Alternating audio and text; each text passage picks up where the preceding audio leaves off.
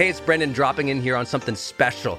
I think the most important thing you can do in your life is to train yourself for real personal growth and success. What does that mean anyway?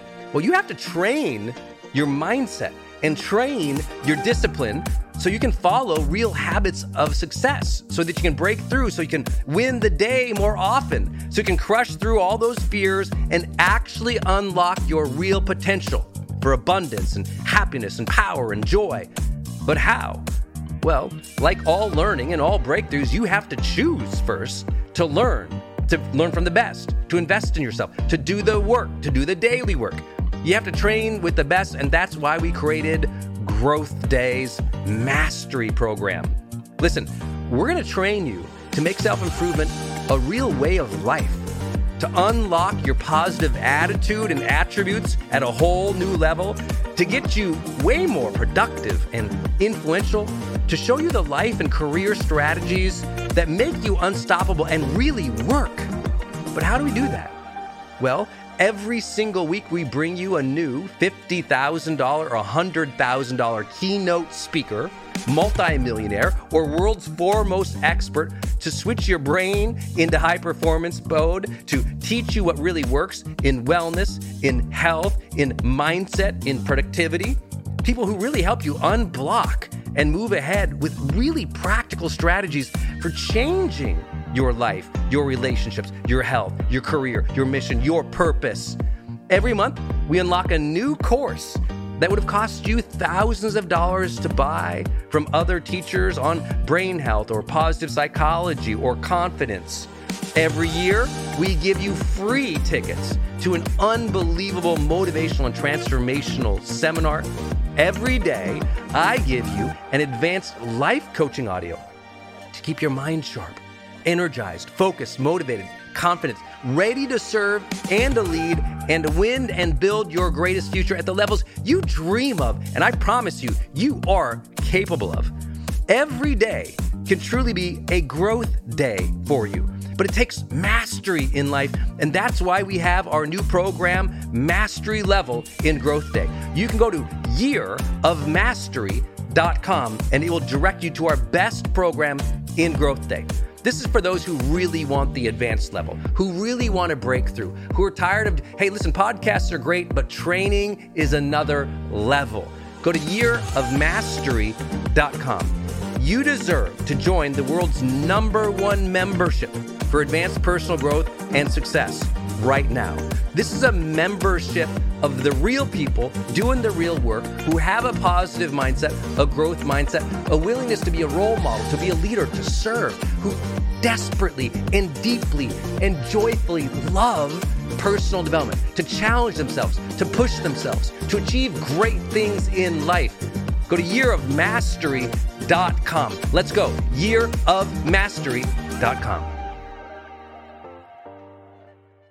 It's in thinking about it that we discover ourselves. It's in self reflection that we discover our future self.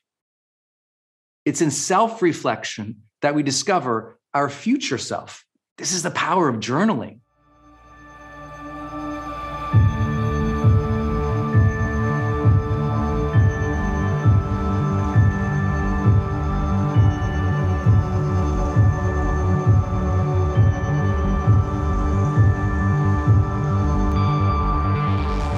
Hello, my friends. I'm Brendon Burchard, host of The Brendon Show and founder of GrowthDay.com. And I'm honored to be your high performance coach today. I believe that every day we can be inspired, we can live with intention and purpose, we can bring the joy and honor the struggles of each day to push ourselves, to, to grow, to serve, to be a role model, to lead extraordinary lives. I believe that every day is a great day to grow. Your breakthrough awaits you at growthday.com. Now, let's get to today's episode, my friends. Share this with three friends just like you who are committed to their personal growth. And also be sure to tag me or DM me on Instagram at Brendon Burchard so I can say hi. Thanks again for listening. Now let's begin.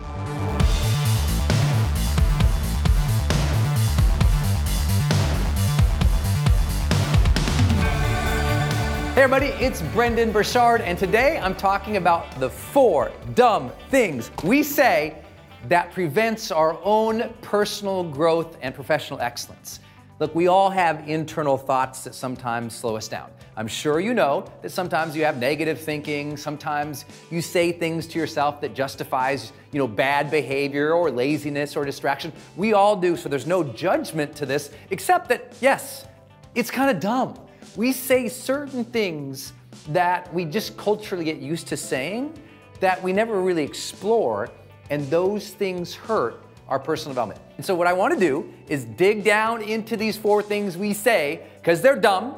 And I know once you hear a little logic behind them, you'll say, it's not worth saying that to myself anymore because it's not a true story and it's only holding you back. Okay? So, first and foremost, before we go, I want you to think about a big dream of yours, something that you really care about, something you really want to make happen, or a goal that you also have had for a while you've been trying to do it, but it's just not working out well, maybe you're telling yourself one of these four dumb things, okay? Here it is. I hear this one all the time. Brendon, I've tried everything.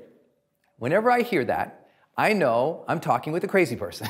I'm just teasing. Here's what I know people often, when they hear a new idea, or you say, hey, have you thought about chasing that dream or pursuing your goal? They say, yeah, yeah, yeah, I've tried everything. And because they tried one, two, three, maybe four things, they say, didn't work for me. That's not right for me. That's not possible for me. And those aren't true stories. As a high performance coach, often when I sit down with people, I talk about their dreams. They often say this to me Well, Brendon, I've already tried everything. And so I say to them, Oh, great. Then show me the list. And they go, What do you mean? I say, Show me the list. They say, What do you mean? I say, Well, if you tried everything, then of course you would have had to keep a detailed list of what you tried, when you tried it, what results you got, what worked and what didn't work. If you didn't have a list like that, you couldn't ensure things that, you know, were, were like mutually exclusive. And if you couldn't tell things that were mutually exclusive, then you wouldn't know you tried everything. So, have you ever told yourself that? Oh, I've already tried everything, didn't work. Think about how many times in your life you give up too soon. You're at like that 10 yard line, the touchdown's right there, but you're like, well, I've tried everything, I guess it's not working, and you back off.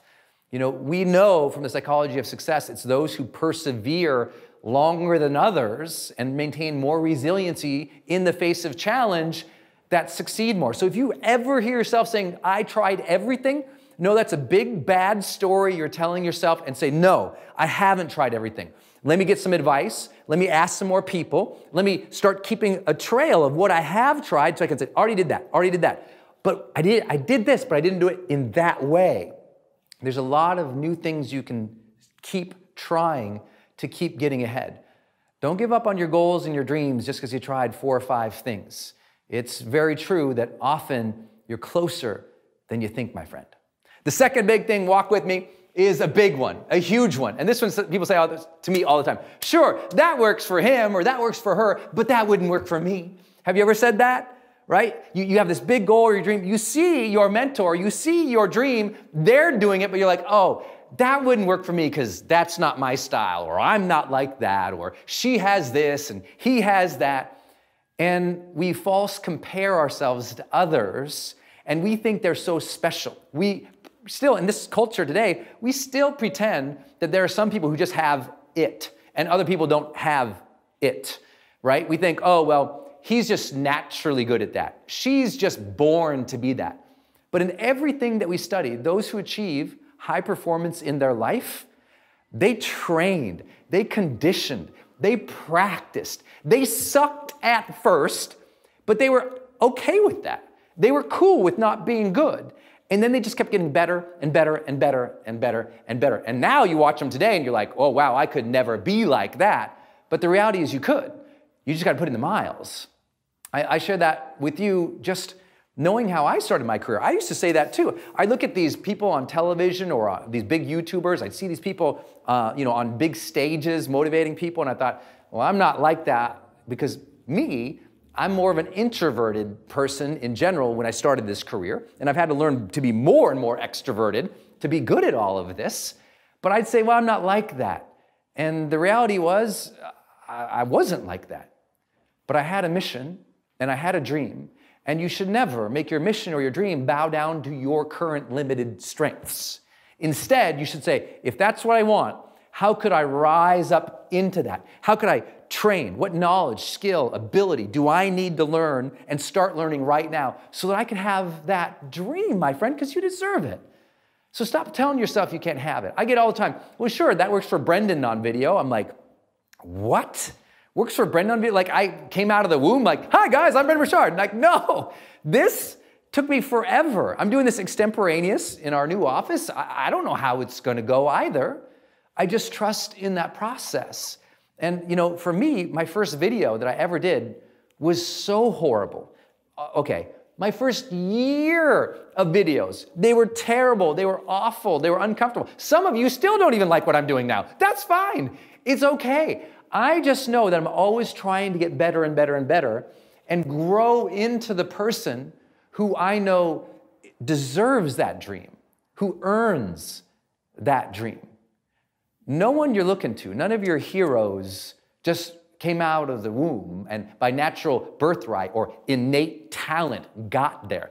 They usually outworked their peers. They usually showed up more often. They usually were more strategic in getting a good peer group around them to support them, to champion them on, to push them. Notice I didn't say they had a better peer group. They knew that was important, so they developed it. Because we often say, well, yeah, that strategy works for him because, you know, he's got a big community, or that strategy works for her because, you know, she's charismatic. No. If there's a strategy, you can deploy it. You can work the same thing. Would you get the same results as someone who has 10 more years of experience as you? Probably not. They put on some more miles. But look, no matter how small you start, start something that matters. It's the great Zig Ziglar who taught us, right? You don't have to be great to start, but you have to start to become great. Never look at people and say, well, sure, she can, I can't, because that's defeatist, it is wrong, and it is holding you back, my friend. Let's go on. I think this one is a huge one, and it kills people's lives all the time. The third big dumb thing people say is, you just don't understand. And then they quit. Just like that. When they say, I've tried everything, they quit. Well, she can do it, sure. They quit. And then they say, Well, they don't understand me. You don't understand me. And then they quit. Here's the thing if you think people can't understand your journey, then your ego has gotten the best of you. And I do say that with all due respect, but you know, there's 7 billion people alive on the planet right now. Somebody not only has gone through what you're going through, somebody is going through what you are going through to have any imagination that people can't understand you is a false story. The ego says that I'm so special. And either, either, I'm so special because I'm so great, or I'm so special because I'm so diminished and so hurt. And these stories are stories we tell ourselves, and it ends up dividing us from people. It builds a wall to protect ourselves because we don't want to be vulnerable. Or we're bitter because we have tried to communicate to people, but maybe our communication style wasn't so good. And that was the case for me. In college, many of you know, I was depressed and suicidal after the breakup of the first woman I ever loved. And I thought, lots of people, I was like, they can't understand me. They've never had their heart broken like this, not like this. And I told myself this story. And I kept saying, well, they don't understand. So I wouldn't tell my friends because I thought, well, they haven't been through a breakup like this. So I didn't tell them. Everybody can understand a broken heart. I've had to sit down with parents who lost their children to cancer and say to them, I understand this is difficult. And they'd say, Well, you don't understand, Brendon. You don't have a child who's been lost to cancer. But it, it, we don't have to go through the exact same things to have human empathy and caring. See, by you not telling people what you really feel, what happens is they're not able to ask the questions to see what support you need. You're right, maybe they can't help you, but they can understand and find someone who could help you. The more that you hold back, the more that you're going to be in trouble. When it comes to personal growth, in silence, that's where suffering is. Soon as you say they don't understand, that's when you stop communicating. That's when you stop trying. That's when you wave everybody away. Because you know what people say when, when, when you say you don't understand, you know what you're less likely to do? Raise your hand and ask for help. Because you go, well, they don't understand. So now you're just carte blanche. No one can understand. I'm not going to try anymore. Screw them. They won't listen anyway. And you go in your little silo, and all of a sudden you're not living life fully connected with other people who are the ones who could help you in the first place.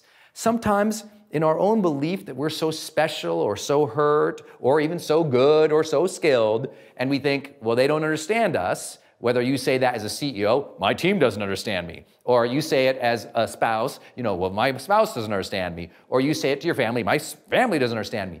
That's just ego. Everybody can understand you. Now you need to develop better communication style to help them understand. That's what I had to do. After I realized that maybe people could understand my depression, my heartache, I realized, you know what? Maybe I need to learn how to communicate in a different way so they could understand how what was going on in my life was really affecting me. And so I could communicate in a better way what I needed for some help. That's all. Sometimes we just have to learn to communicate more what we're going through with people, to be more explicit, not drop hints, but just say, this is what I'm going through. And this is what I need help on. And you know what? If you tell people that consistently, often enough, with an open mindset, you'll find you get more help in the world. So here we are, three things so far.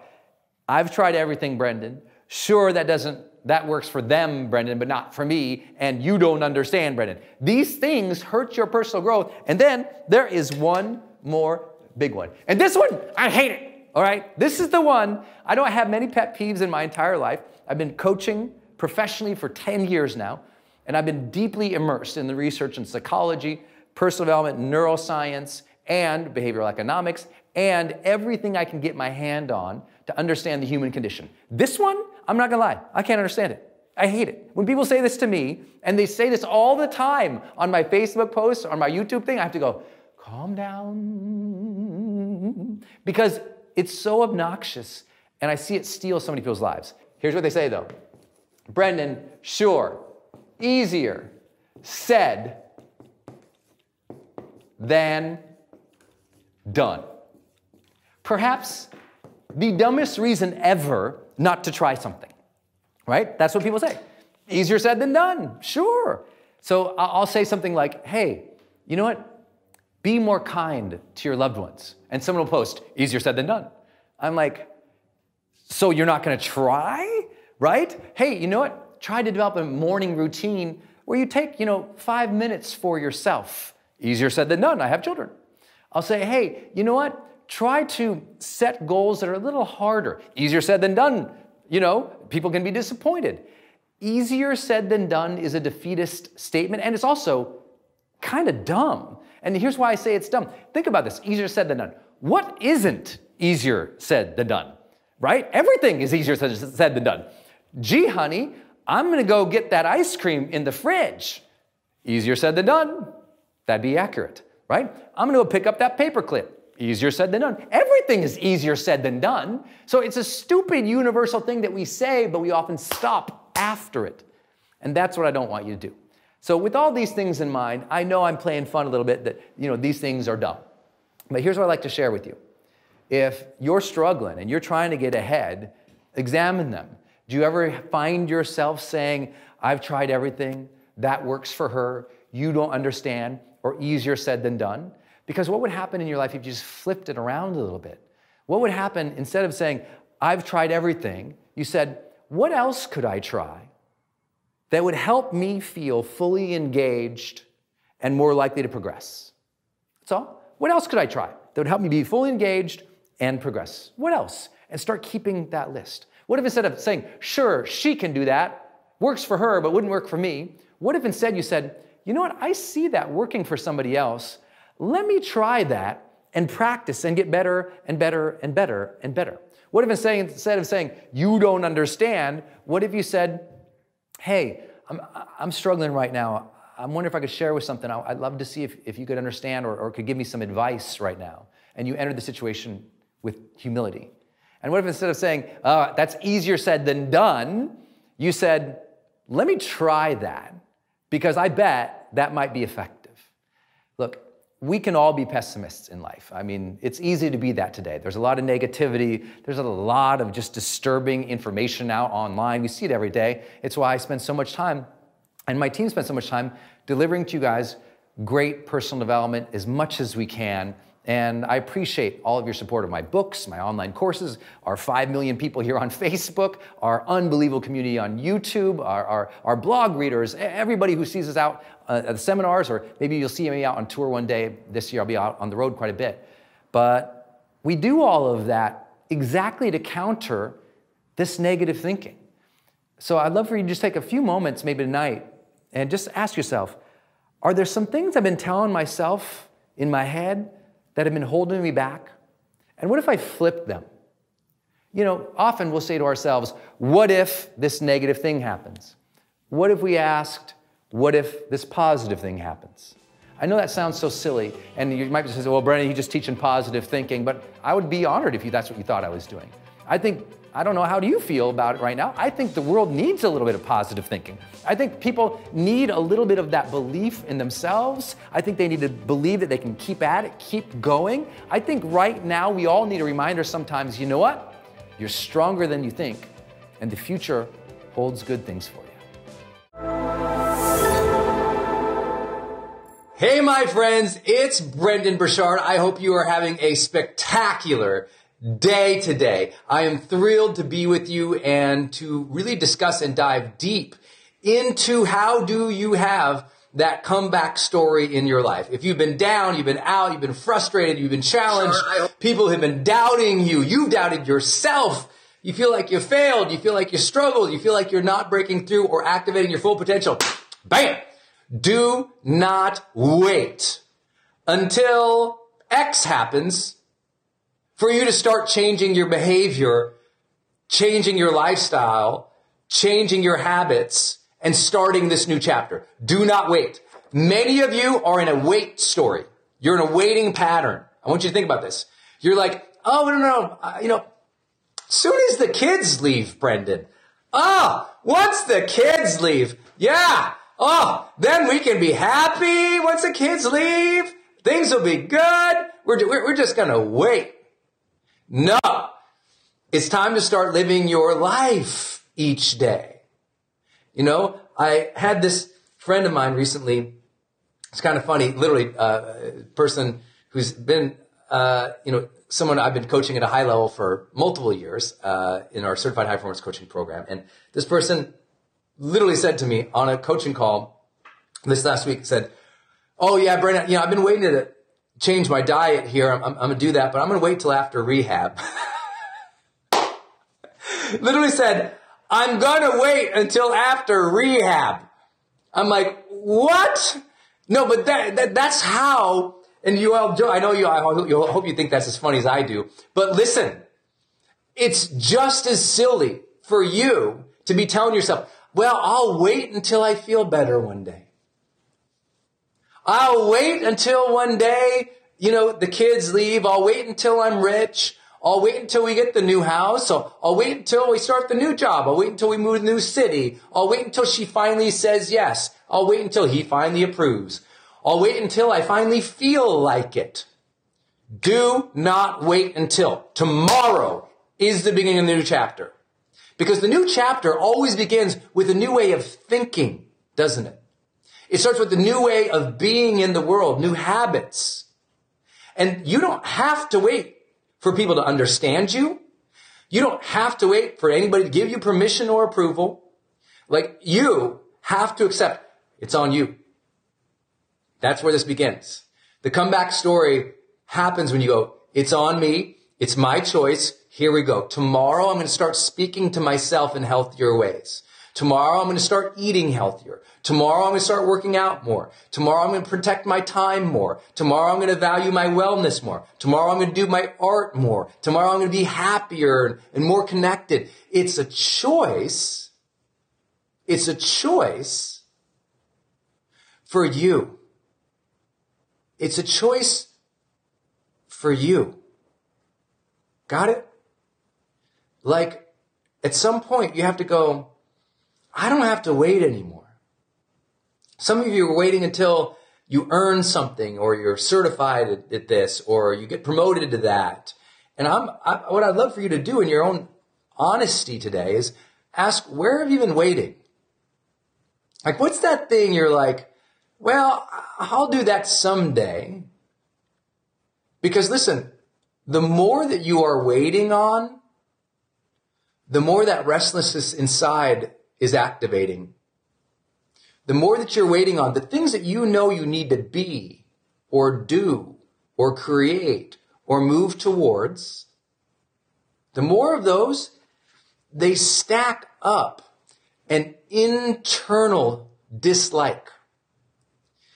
You start feeling like your psychology goes, well, I want these things. I know they're important to me, but I'm not acting towards them. And what it does is it erodes your self trust. Do you know why so many people say in the chapters of discouragement versus starting the comeback story? Because they're still living in self distrust. And a lot of that self distrust isn't because they're a bad person. It's because there's a part of them that's waiting. And their mind and their body in the background is saying, Hey, Brendon, do these things. And my mind goes, I know those are good things and those are the right things. But you know, I feel bad about myself today. So instead, I'll, I'll go watch three seasons of something on Netflix. You know what it is. I know those are the right things to do, or that's the right way for me to behave, but I'm going to wait until she's better. You know what? It is nice to be nice, but I'm not going to be nice because look at her behavior. So I'm going to be an ass just as long as she is. And your back of your mind goes, but that's not congruent with who you are. Why are you acting and behaving to somebody else's level and waiting to be your best self? The reason so many people live in the discouragement story versus the comeback story is because of self distrust. They're not doing now what they know they can, should. They're not being now who they can and should. They are not moving forward like they know their potential is capable of. And inside, it's uh, just like, it's like every single thing that you're waiting on that you know you should do is one more layer of distrust in your identity. And you stack up enough waitings on somebody, things they know they should do, waiting to live their life, waiting to speak well to themselves, well, waiting to start the diet or the nutrition plan or the healthy activities. And their brain starts distrusting themselves, says, you know what? I can't count on you to do the things you know you should do. I hope you guys get what I'm talking about. It's a way of hurting ourselves, is waiting. The longer you wait on the decisions or forging the character that you know you should do, the more hurtful it is to your character and your identity. Now, I know some of you come here for a lot more motivation than that. but I do believe that my role as your virtual coach is sometimes to have you look at yourself and be honest here. It's hard to start your comeback story if you can't trust yourself to wake up tomorrow and do the things you know that are right for your life. That means some of you, you've been waiting to have that difficult conversation with your spouse until never.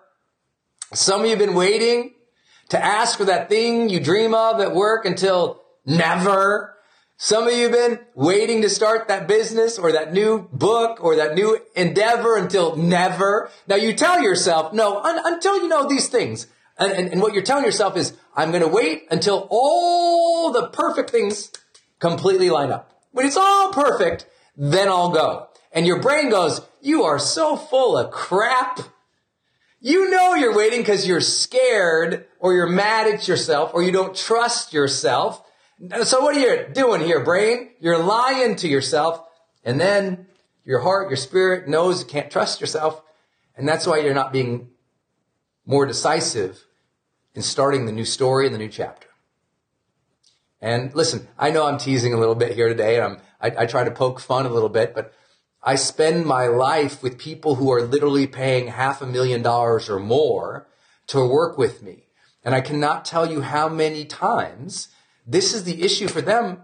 And, and you would think, oh no, if they can afford that, they must not have this issue. I'm here to tell you, everyone has that issue. The people who I coach on the covers of magazines, my friends, they have this issue. When I was down and out and my worst of myself, I had that issue. I know you all have that issue. We all do things that create self distrust inside. And so do not wait. Do not wait until the perfect things. So what I'd love for you to do is you got a journal here today. And I hope you have a journal somewhere, a piece of paper, napkin, you know, write it on the, write it on with lipstick on the floor if you have to, or, or wherever you got to put it. I don't care where you got to put it, ladies and gentlemen. What I'd love for you to do is write out the do not wait list. Right? Do not wait to say I love you to my spouse, even though mate, you might be in a fight. Do not wait to start writing that book until you're rich and you have all this time. Do not wait to create a better relationship with the kids until they're more mature. Do not wait. Like, have that do not wait list because it's it's a hard one, and I know I, I can see it. Like you know, John uh, John Baptiste is saying oof, you know, and Kimberly saying darn it. I can see you guys. I'm I'm here with you, you know. But write out that do not wait list. I was like, do not wait, uh, and it could be simple things, dream things. I I literally wrote one time, maybe a couple months ago, I wrote, do not wait to move to the place that you would love to live and create every day. You know, do not wait to get yourself healthier just because, you know, you're busy. Do not wait. I'm just, I think a, a do not wait list can be really great. Really great. Really great. Don't wait until everything's perfect, my friend. The new chapter, that's today. Discouragement story, comeback story. Comeback story starts with asking, where have I been waiting? Because my body, my mind needs to trust itself. I need to trust myself to take action towards the things that matter the most. That's principle number one. Principle number two. Here we go. We've got to go from victim to role model. The biggest shift in many people's lives, the ultimate comeback story begins with this one. It goes from, you know what? They took advantage of me. This wasn't fair. I don't like them. It was just, you know, terrible. And listen, I am not here to say that what you have been through in your life was not significant, awful, tragic, hard. You know what? I, I hate when people do that. You know, they try to get they try to say, oh no, what you've been through, that's nothing because everyone else went through all these other things.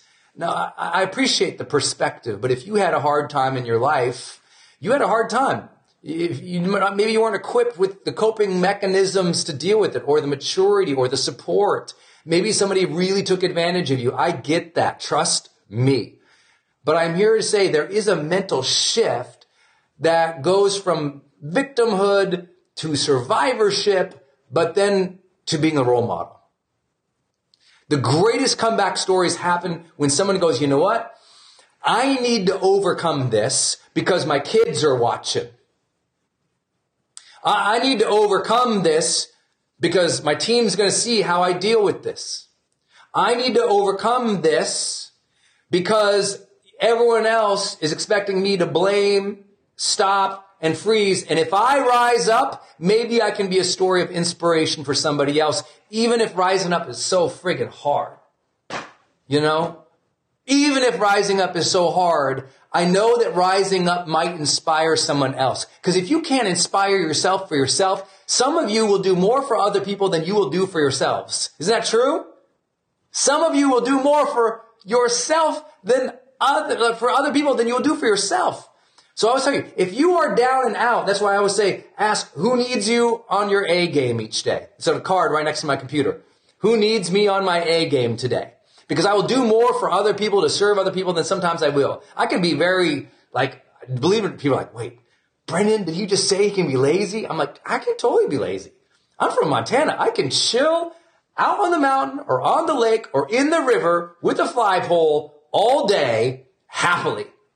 All right. I'm good at chilling.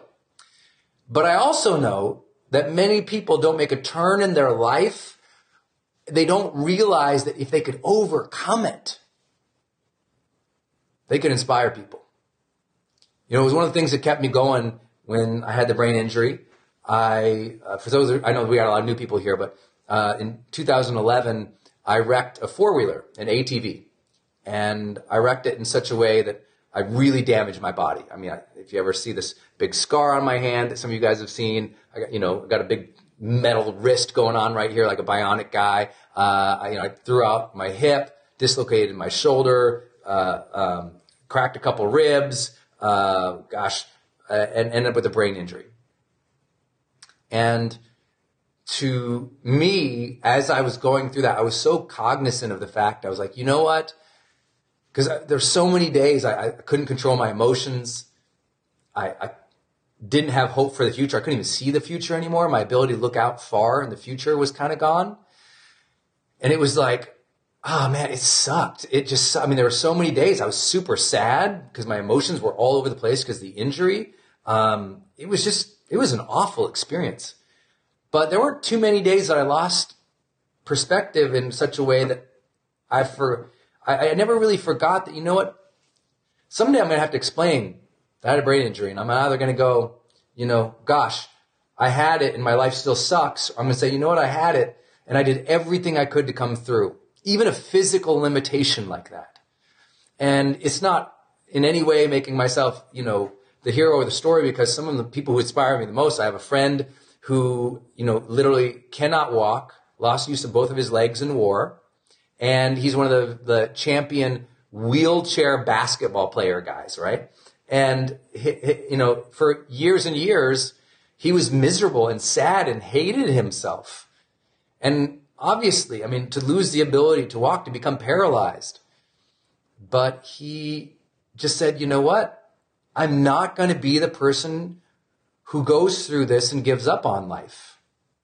I'm going to get the training, the support, and do the work to try to lift myself into something because uh, it's, it's choice we get. We're, we're going to give up and check out, or we're going to work hard and rise up. That demarcation line, discouragement to come back. Give up, check out, or like engage, rise up. One thing we know from the world's largest studies of high performers is they always say they're fully engaged in their experience. And I always love that. It's like, cause we're either avoiding things or running from things or we are engaging it and facing it head on. But what lifts us is when we can go, you know what? If I pull through this, man, it's going to be a good story. If I pull through this, man, some people are going to see this and be inspired. If I pull through this, okay, something good is going to happen. You know, I don't pretend that it's easy, but I do pretend to tell you that you got a choice. You're going to stay with this story where you're down and out. People took advantage of you and you're going to relive this one and play it forever and relive those old chapters over and over, read them over and over and over and over and over again. Or you're going to start telling yourself a new story that you got an opportunity to rise and be the role model for someone who's going through the same thing? I'm not the only one who ever went through a brain injury. So I hope that my efforts to recover, to do the hard work over that two and a half year period can inspire some people say, Hey, you know what?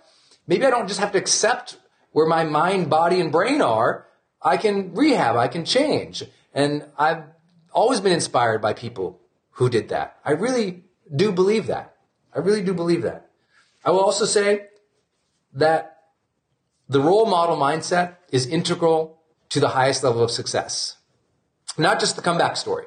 Let's go to the end chapters, right? The very end chapters of life. When you look back at life, we know that high performers view themselves as role model. And if you view yourself as a role model, even if today you suck, but you start adopting the role model mindset, like how would I behave if I was a role model right now?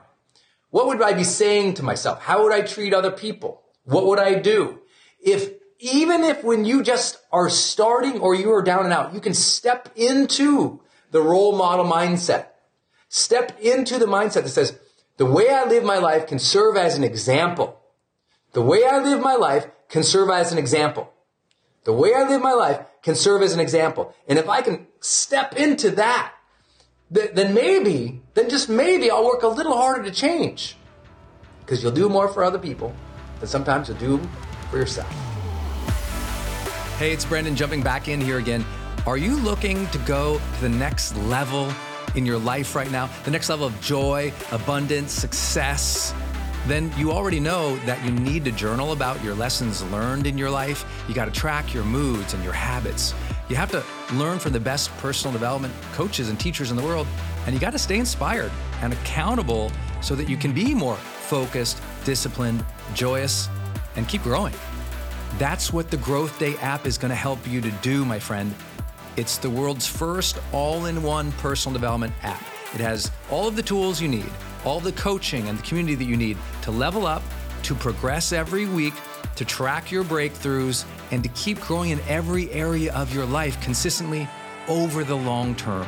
So go start your transformation right now at growthday.com or just download the GrowthDay app on your phone right now. Every day, you can keep improving. Every day, we are here for you, and every day is truly a great day to grow together. So let's make self improvement a way of life. Let's make that self improvement stick. Go to growthday.com right now.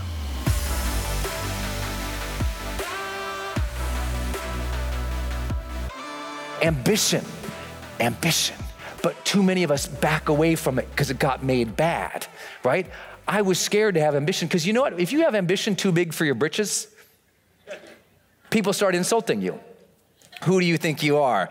Oh, you think you can do that? You don't even have any skill at that. You think you can do that? You haven't even had their training. You don't have the degree. You don't have the experience. You don't have the background. You don't have the social following. You don't have the environment. You don't have the money. You don't have the bank account. You don't have the credit. You don't have. and people start puking on you when you share your big dream with them. You're like, hey, look, no, listen, I'm trying to go up here. This is, this is where I want to be, right here. I got this dream. It's huge. I got this ambition, this dream, this hunger for more. And immediately people seek to see whether or not you are qualified. And they judge you based on your past of qualification versus your present of how you show up. I don't judge anybody on their past. Actually, let me see how you show up right now. Because everybody in this room, how many of you all screwed up a bunch in your life? I mean, oh man, I'm such a screw up. It's so great. We're all screw ups in some way or another. But how are you showing up now is the question. How hard are you willing to work now? What's the discipline you're willing to put in now? Yes, gain that knowledge, skill, and ability, but your ambition, everything I do, everything you see me do at a public level, I had the ambition for a mission, but I didn't have the skills to do any of this. Everyone thought I was crazy. I'm gonna leave a safe job out of grad school. I got a safe corporate job. I wouldn't say a safe corporate job, but it, it was a good job. And I liked it. And it was a good job. And it had a clear path to rising. And I just didn't, I had something else I wanted to do. So I quit that job, and everyone else said I was crazy. I wanted to go write books. I had never written books before. I didn't know how to do that. And then I decided my first major book was going to be a work of fiction a book called Life's Golden Ticket. And I'd never written a parable before. But I remember reading The Alchemist and being so inspired by Paulo Coelho's The Alchemist. You all read that book? I hope you all read that. It's now the seventh most read book in the history of the world. It's unbelievable, right? So I, and the longest running book on the New York Times in history is now The Alchemist.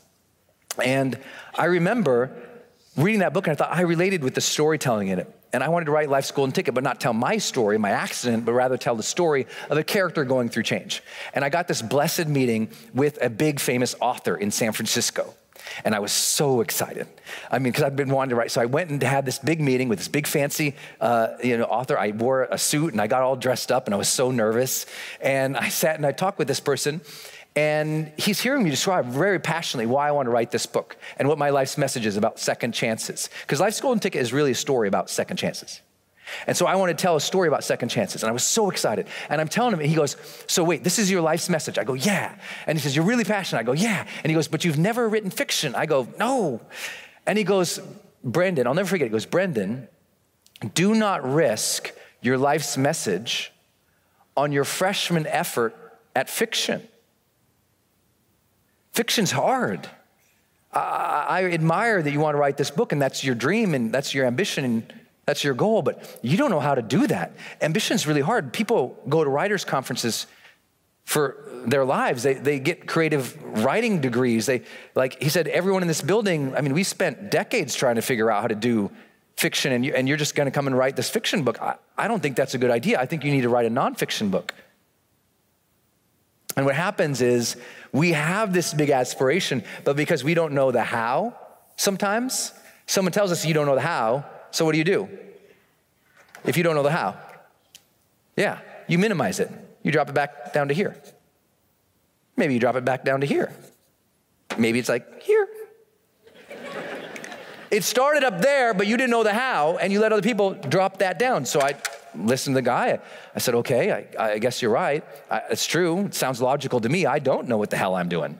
So maybe I shouldn't risk my life's effort. So then I spent two and a half years struggling in San Francisco trying to write Life's Golden Ticket as a nonfiction book. And it just, it was like pulling teeth. I, I couldn't get it, you know, it wasn't working. And then it was so frustrating. And I was like, I, I need to figure this out because it was the time I was about to leave my job and everything, and I was putting everything at risk. I said, okay, the timing all turned out.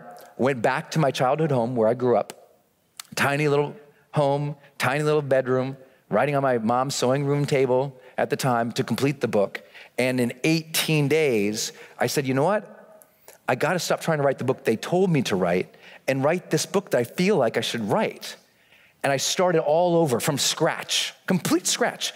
18 days, all I did, I got up, my mom made an amazing big breakfast. I'd eat a big old breakfast and I'd write and I'd write and I'd write. But dad would come home from work, we'd go play racquetball. I'd come home, I'd write and I'd write and I'd write until it was so dark and my eyes hurt, it was so late. And I'd get up uh, from my desk and I'd walk around my childhood neighborhood where I grew up and my school, and my elementary school and the playgrounds we'd play in. And then I'd go back, go to bed, I'd get up and I did the same thing for 18 days. That's it.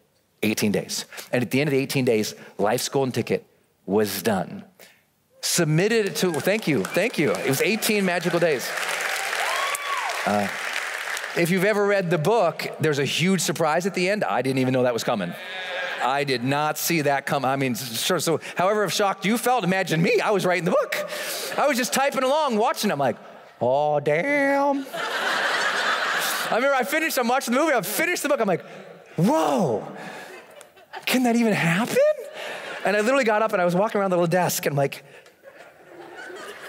can that character, did I do this? I gotta, uh, and I had to go for a walk just to think about if the book could even end, because I didn't know the book was about to end. It just ended with that scene. And I was like, oh my gosh. So it was a huge surprise to me, and I knew it was magic. I knew it was magic. We put it out there, 21 publishers turned it down. 21. My agent still jokes to this day, he only told me about 19 of them turning it down because he didn't think I could take the other few more that came in. turn it down, turn it down, turn it down. Finally, boom, HarperCollins gets it. An editor who happened to edit and publish uh, another book called The Alchemist fell in love with life's golden ticket and gave it a shot. We put it out there, and I got this dream to be this big author. I'm gonna go. We launched Life's Golden Ticket. I have no idea None what I'm doing. Put the book out there. We get a bunch of quick early hits because I had all these promotional partners uh, in these nonprofits we were donating money to who supported the book. Got it out there, boom, charts on Amazon, really great. Next week, no one's buying it. totally, I mean, this ambition just keeps getting stomped down. No one likes your book. Big author says it's stupid. They're all turning it down and it doesn't sell. Think about what that can do to your psychology. Think about me now saying I'm a writer after the book doesn't do well, after everyone turns it down, after they say don't do it. Think about that, how, where that could have directed me. But your ambition is your own. And your ambition has to be free from all of that negative. If that's a real ambition, you got to own that ambition. Psychologically, I was a writer. I said I was a writer. I said I was a writer on days I didn't write. I said I was a writer on the days they all turned me down. I said I was a writer when that guy who was a big name fancy writer who'd been on all the big shows, including Oprah, told me I was kind of crazy and I walked out of his office all dejected. I was still a writer. Sometimes what really gives us the greatest amount of motivation is when we got the guts to actually allow ourselves to tie some of our identity to what we're doing. And we're told not to do that because it can bring discouragement and heartache but the counterintuitive things is high performers to a T, the top 15% who I interviewed, they said, oh no, they were comfortable tying up their identity in what they were doing. They were comfortable. It didn't mean it always turned out great. It didn't mean they always felt great, but they were comfortable owning it. right? They were comfortable owning what they were doing. They owned that. And because they owned it, the motivation was there. Because you know when the motivation isn't there? Is when your ambitions are half ass. When you kind of want it, you kind of don't. And that's why you kind of work for it sometimes, and sometimes you kind of don't. Because psychologically, you haven't allowed yourself to own the ambition, to feel it inside and say, that's part of me. I'm going to make that happen come hell or high water. I didn't care the first book. I said, maybe the next book, maybe the next book, maybe the next book. Didn't matter to me. I was going to keep on that ambition because it was important to me. You've got ambitions important to you and your family and the people you're serving. And it doesn't matter what I say or the person to your left or right says. If you own that ambition, you pursue it and you pursue it with full heart. And when you pursue it with more heart, that ambition, that keeps sparking over and over and over. You don't have to rev yourself up because it is you.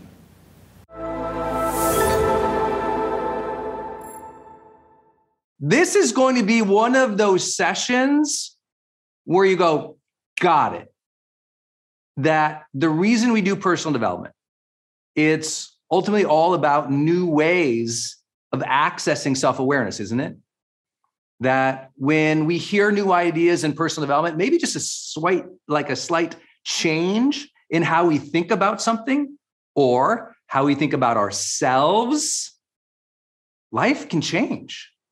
Just one little subtle shift in how we think about a topic, in how we approach something in our life. Those subtle shifts can make a big difference. And this topic today is that. We're talking about setting boundaries. I'm going to talk about how to think about this topic of boundaries. So we're going to be talking about on boundaries all day long. And I think you're going to be really amazed in the simple hour of how much you're going to cover and learn today in your own self awareness in a way you probably haven't thought about boundaries before. Because what most people do when I say, you know, the topic of setting boundaries, they immediately think of like, I need to set boundaries with my family. you know, I need to set boundaries with this jerk in my life. I need to set boundaries with, by the way, we'll talk about those things, but I'm going to elevate the conversation for you. If you'll forgive me, go a little more advanced on this topic because I think that's the power of GrowthDay. It's not only just hearing the common sense things, but maybe hearing a little more advanced approach to these topics. And I think that is the promise of today. So thank you for being here. Let's do some personal development work. We're talking about boundaries today. And here's how I'm going to start with this the most important boundaries you're ever going to set in your life are with yourself and what is acceptable with who you are, what is acceptable in how you conduct yourself. A boundary between the good self and the not so good self, a boundary between the higher level of who you are versus the lower impulses, a boundary in your own sense of what is right and wrong and what you allow yourself. In other words, we're going to go into the conversation of standards that we allow in ourselves and in our lives.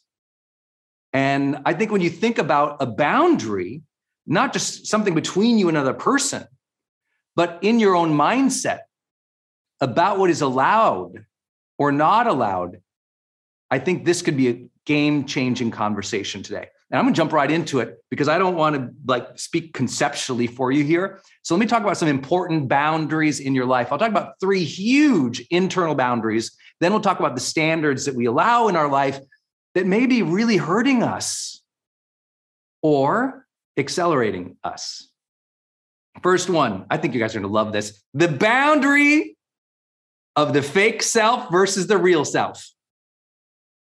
See, this boundary and what you allow here and how you conduct yourself here, it matters, doesn't it? When I talk about setting boundaries, very few people ever think about this one.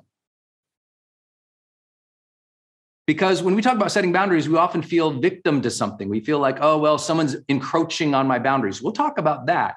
But this is the one that causes the real damage. When we blur the lines between who we authentically really are and how we are showing up to please or placate others, to minimize ourselves. That's the boundary. How much do you cross this boundary? You want to talk about the quality of your life? How much do you cross this boundary right here? Think about this. How much, how often do you cross this boundary? That can be the game changer in your life today.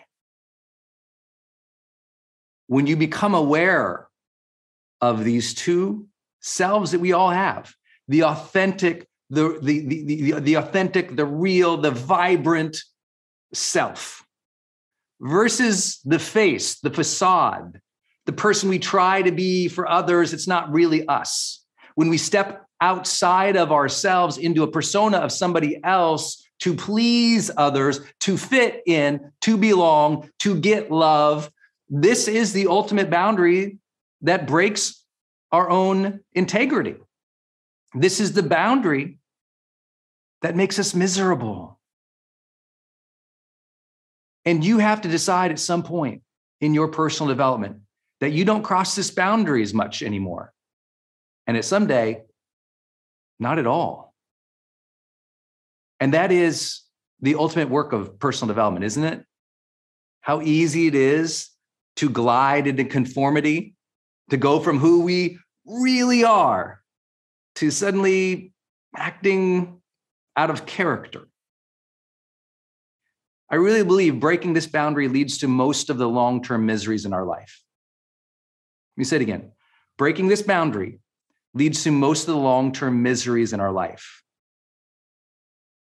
When we aren't honest about our real thoughts, feelings, desires, dreams, hopes, aspirations, and instead we show up just to please others and to fit in, we minimize ourselves. We enlarge the falsehoods in our life. And see, there is this thing of a boundary, right? There's a boundary between true and false, fake and real, authentic and inauthentic. I know we all might use different languages. I'm very aware that this is an international audience. I just think you've got to figure that out and get highly attuned to when that is happening. When people talk about mindfulness, they're often talking about, ooh, look at the flowers over there. Let me notice the, the, the sensations in my body. When they talk about mindfulness, they often think of, hmm, let me just drink in this moment. But the most critical and important part of mindfulness is to know who you are and who you are being in any given moment. Because I know a lot of people, they can appreciate the flowers all day long, but they're miserable because they're not being themselves. Listen, write this down. Boundaries are all about identity boundaries. The most important boundary you will ever set in your life is who are you? What's in that circle of who you are? And what's outside of that? Who are you? Who are you not? In other words, just bringing back my little picture here the fake self versus the real self. That's the ultimate boundary to be mindful of when I cross that. Oh, it's so important. I know a lot of you out there, you're influencers, you're creators, you're leaders, you're caregivers, you know, and, and you can recognize how often you have to step into a role maybe you don't want to be in or maybe you're in a situation where it you have to hold back a little of your own truth for decorum you have to put on a shiny face and not freak out on your child you have to calm yourself down because you want to scream at somebody that's self regulation. That's okay. That's allowed. We have to do those things.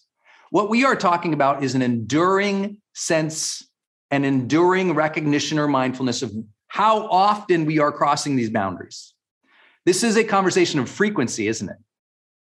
Because sometimes we have to do a certain behavior that's appropriate. We're going to talk about that later right now i'm i want to shift your whole brain oh my god setting boundaries in my life is all about who am i who am I really? And am I showing up as that consistently, with intention, with joy, with flow? That is the thing we are actually talking about, not just boundaries about, you know, what you'll allow on your plate from others. It's about who you are. The more often you break this boundary, the more miserable you are. I really want you to capture that. I know you're coming like, geez, Brendon, thanks for the personal development today. Can we get some dancing bears and balloons? Make this a little more entertaining, dude. This is a little hard, but this is why you might be miserable. And I don't say that in any judgmental way. I've been there and I've coached thousands of people through this. We got to get you more on this side. We've got to be aware when we break a boundary, who we are, who we are not. Very key. You want to change your life, you also become vitally aware of this other internal boundary. And this is this one your old self versus your new self. You got to know what happens is you have these patterns or these habits, these ways of thinking that were shaped by others you have this old identity, and you have the new you, who you are today as a conscious, intentional living adult. Right? This is when you drop into your childhood fears and concerns. And this is when you are in the moment as an authentic, conscious adult. Right? I know not everyone loves this language, but I think it's important. And I've had to say this listen, uh, uh, just for context, I know so many people are new into GrowthDay here, um, but I've been coaching people one on one for 16 years of my life. 16 years.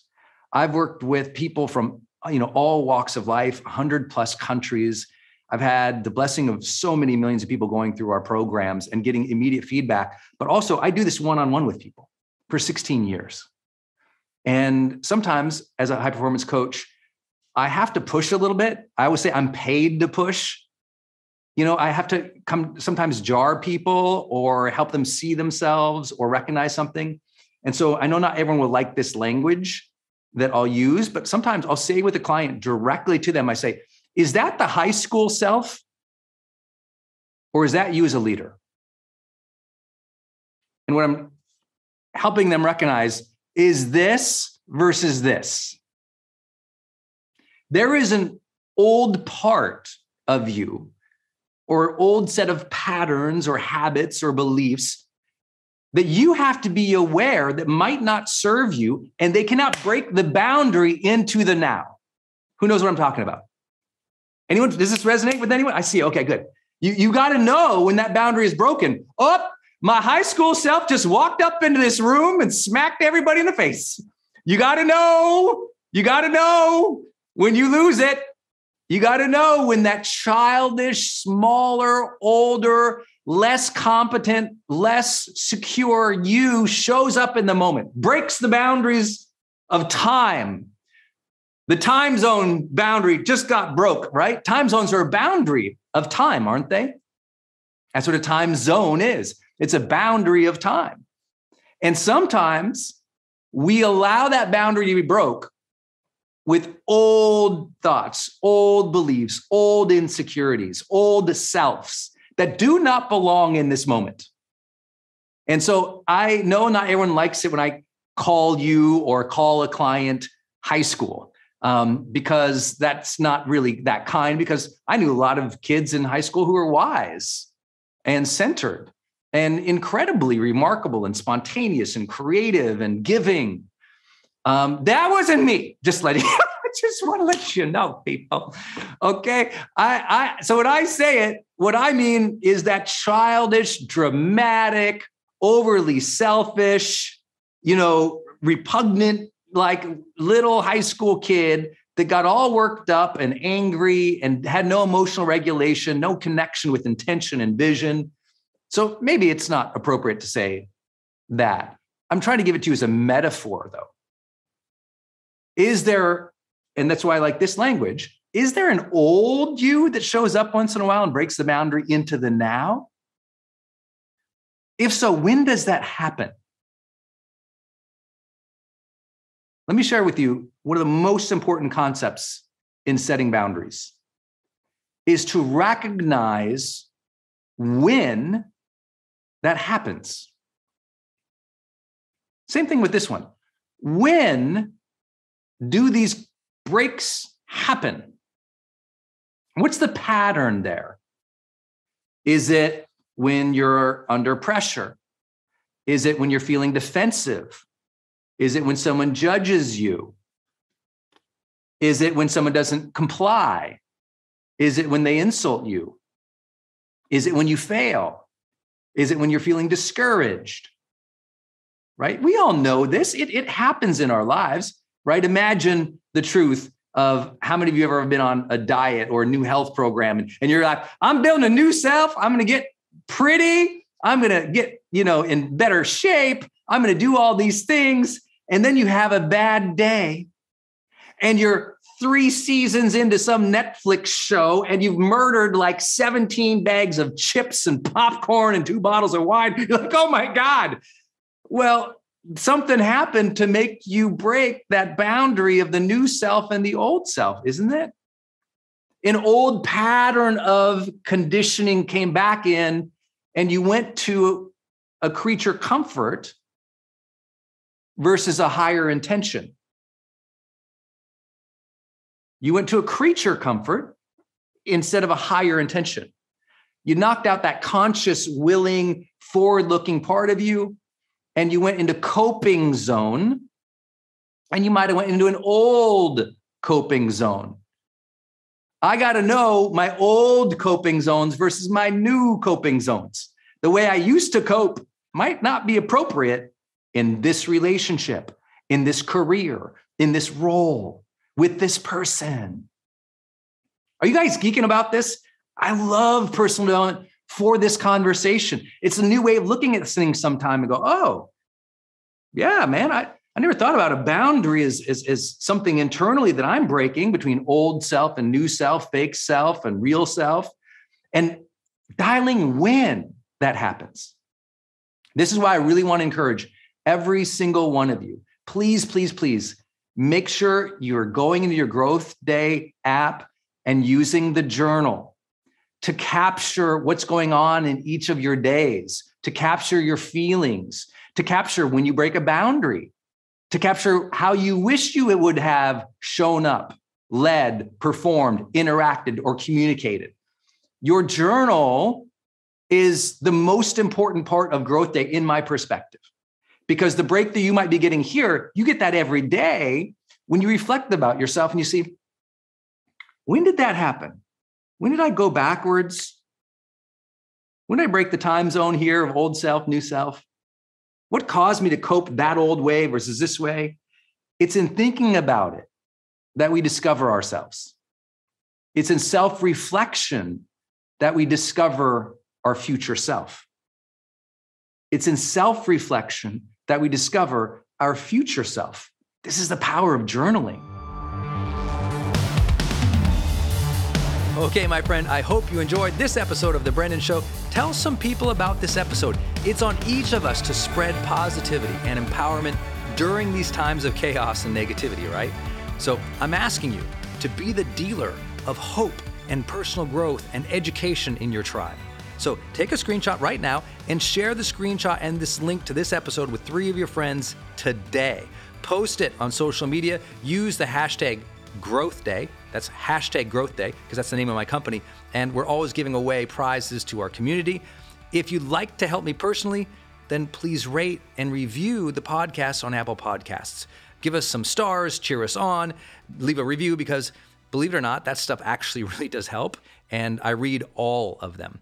So, my last thought for today please remember you are stronger than you think, and the future holds good things for you. Tomorrow can be an inspired day.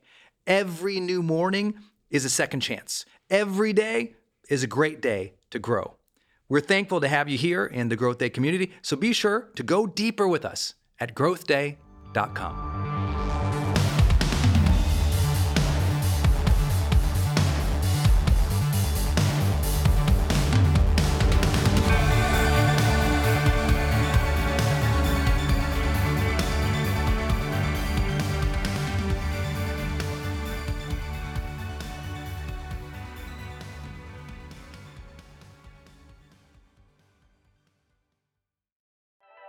Hey, it's Brendon, and I want to tell you about Circle and how powerful it is if you're trying to build your online community outside of Facebook groups.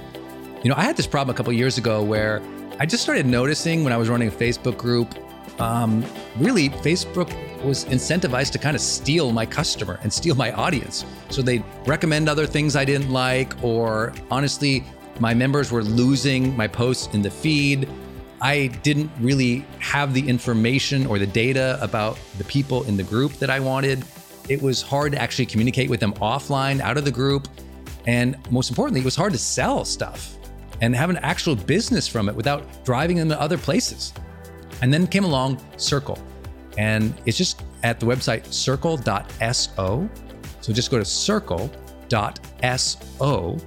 and you can see that they have built this incredible platform that allows you to host a community, go live in that community, and really segment the community into these different spaces where you can give people access to different levels of content or community, which I absolutely love. Because, you know, in my businesses, I've got new people coming in, I've got paying members coming in, I've got all these different products or courses or programs, and and they've always had these different logins, it's been all over the place.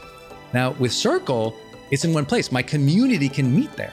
They can post, I can post, we can use like multimedia posts as well. They can post video or audio, so can I. I can organize things, all of my content in very unique places and grant access to only some people.